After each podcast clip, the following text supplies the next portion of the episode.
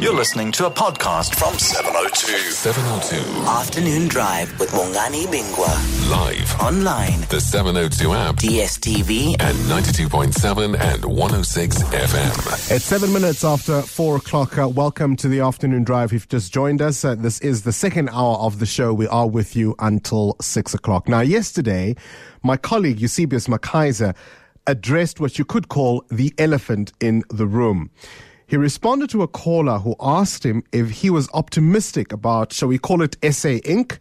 And in typical UB form, he pulled no punches. He said that a few years ago, he would have said things were going to turn around and that there were reasons to be optimistic, but not anymore.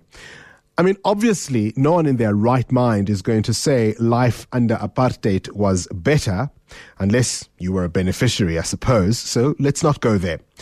But the bottom line is we are in trouble. We're besieged by frequent lawlessness, xenophobia, fading democratic values, and almost every day we've got stories of corruption, bribery, looting, abuse, and wastage of state resources. Brand South Africa is in the proverbial K A, you know the rest. The real question, and I suppose the only question to ask, is how much? One of the things that struck me with what Eusebius McKaiser said yesterday was that he said that part of the problem is that even the smart people don't actually know just how bad things are. Books like Jacques Pauw's President's Keepers give us a glimpse into how deep the iceberg might be, but even there, we're only still seeing the top. So I've invited one of the smart people I do know, who also happens to be a very good friend of mine, to tell us just how bad things are. And joining us on the line is economist at uh, Nascence Advisory, and that's of course uh, Xhanti Payi. Good afternoon to you, and thank you for your time. Uh, good afternoon, Bongani, and to your listeners, and thanks for having me. South Africa has never been in this much trouble, certainly not in the democratic era. Even Tony Leon, I mean, you must have laughed. Uh, he admitted that he longs for the days when his arch nemesis Mbeki was in charge. I mean, I think that is actually quite a, a, a, a thing to hear because I suppose, in a, in a, in a sense, all of us had thought that we had been um, going uh, on a positive trend. I think that's the thing now that it really feels like um, things are actually going backwards, and I think the statistics are, are showing us the same thing. That um, every all the gains that we've made in um, in post-democratic South Africa, at least you know in the first um, you know decade or so, have now uh, been uh, been reversed. Uh, if we think about the finances, if we think about some of the crime, the poverty, all of these things actually are going backwards, and uh, it's hard for anybody actually to to deny that.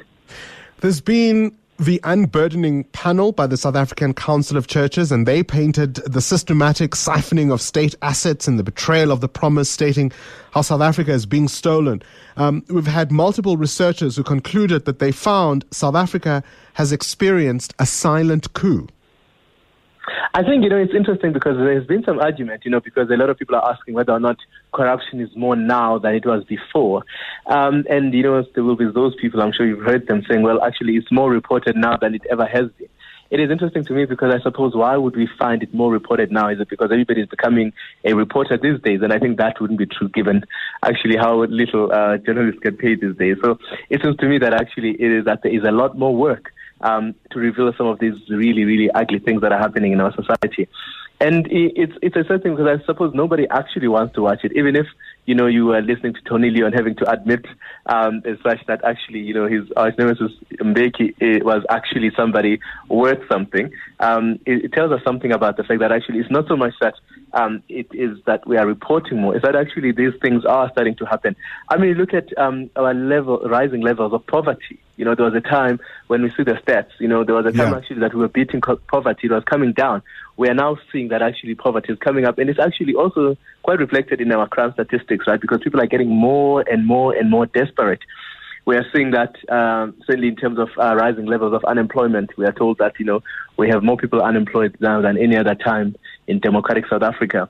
We are told, as the Minister of Finance has showed us in the numbers that we revealed just recently, um, that our debt levels, we are borrowing more and more, and we are collecting less and less in taxes. It shouldn't surprise us because when less people are working, when less people, when more people are despondent, we should be we should see um, that we are collecting less taxes because I suppose taxes do come uh, in reality from people who actually work and from a productive society. Um, and you know, and our partners are starting to abandon us. Right? We have had trusted partners um, who are now walking away from us, who had high confidence, and they are losing that confidence. And I think a lot of that is seen in the ratings agencies, who, for a while, actually, you know, held us in high regard, and they were giving us, you know, high marks. Yeah. They're now taking down those marks. Um, which is also a sign that you know they're not just reading nothing; they're reading something into because those people are analytical and they don't actually just move on newspaper reports. They actually go out and do analysis on the numbers uh, and the feedback that they receive from government, from the p- private sector, and from South Africans in the media.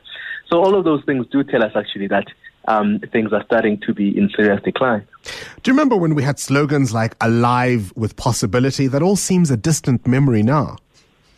It does, and I, I mean, it's uh, it's a sad thing that you know, um, you know, that allows possibilities where we felt like South Africans, and there was something to fight when we were going forward. Even when you know, and those were days actually that were quite dark in terms of we were starting out in South Africa. You know, there were those songs even.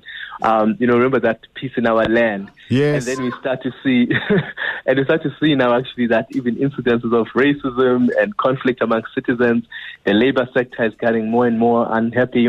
Taxi drivers are taking more and more, um, you know, um, strikes. So we are seeing a sense of, you know, that alive with possibility, that future South Africa, that hope Yeah. is really dying out. And the and you know, people will always say, "Are you a 702 caller?" We're having more and more 702 callers uh, across all radio stations. So Now- that that should worry us. Now, in our quest for easy and simple answers, uh, it's tempting, I suppose, to make the problems about the Guptas, certainly on the anniversary of uh, Thuli Madonsela's report. Uh, but the fact is, the state, in many respects, is rotten to the core. There are many people who are propping up the looting, and they're nameless and they're faceless.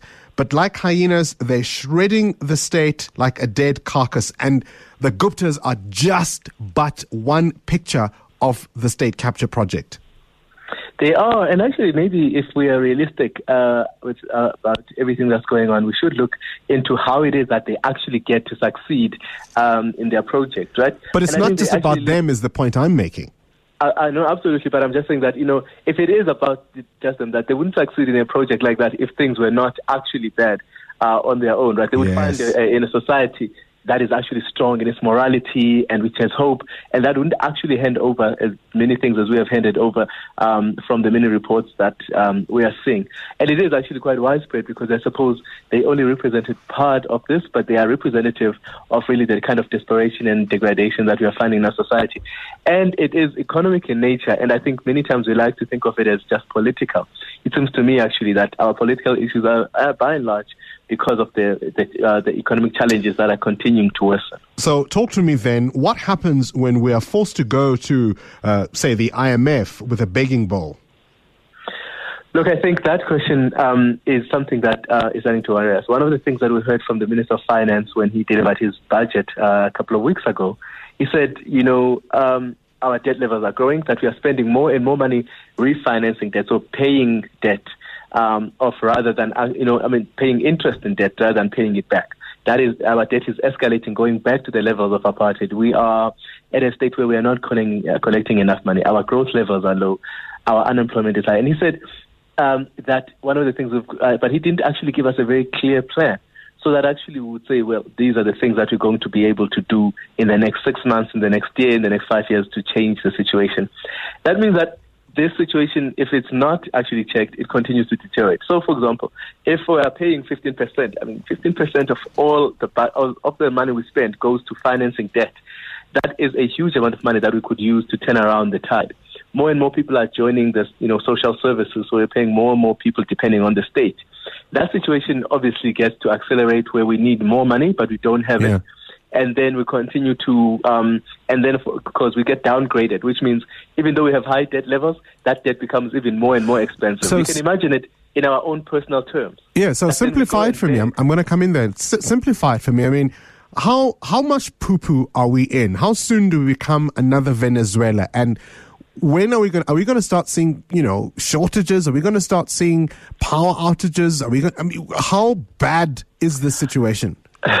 Look, I think one of the key things that I think we have to look for uh, to look at are our key institutions that we've trusted to actually hold up our economy and certainly our social uh, our society as a whole.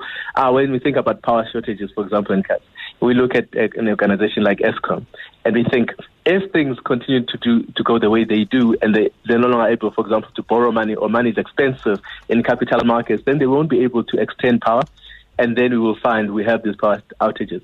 One of the things that we had when we actually were doing really well in terms of our economy and paying back our debt was our ability to create our own policy.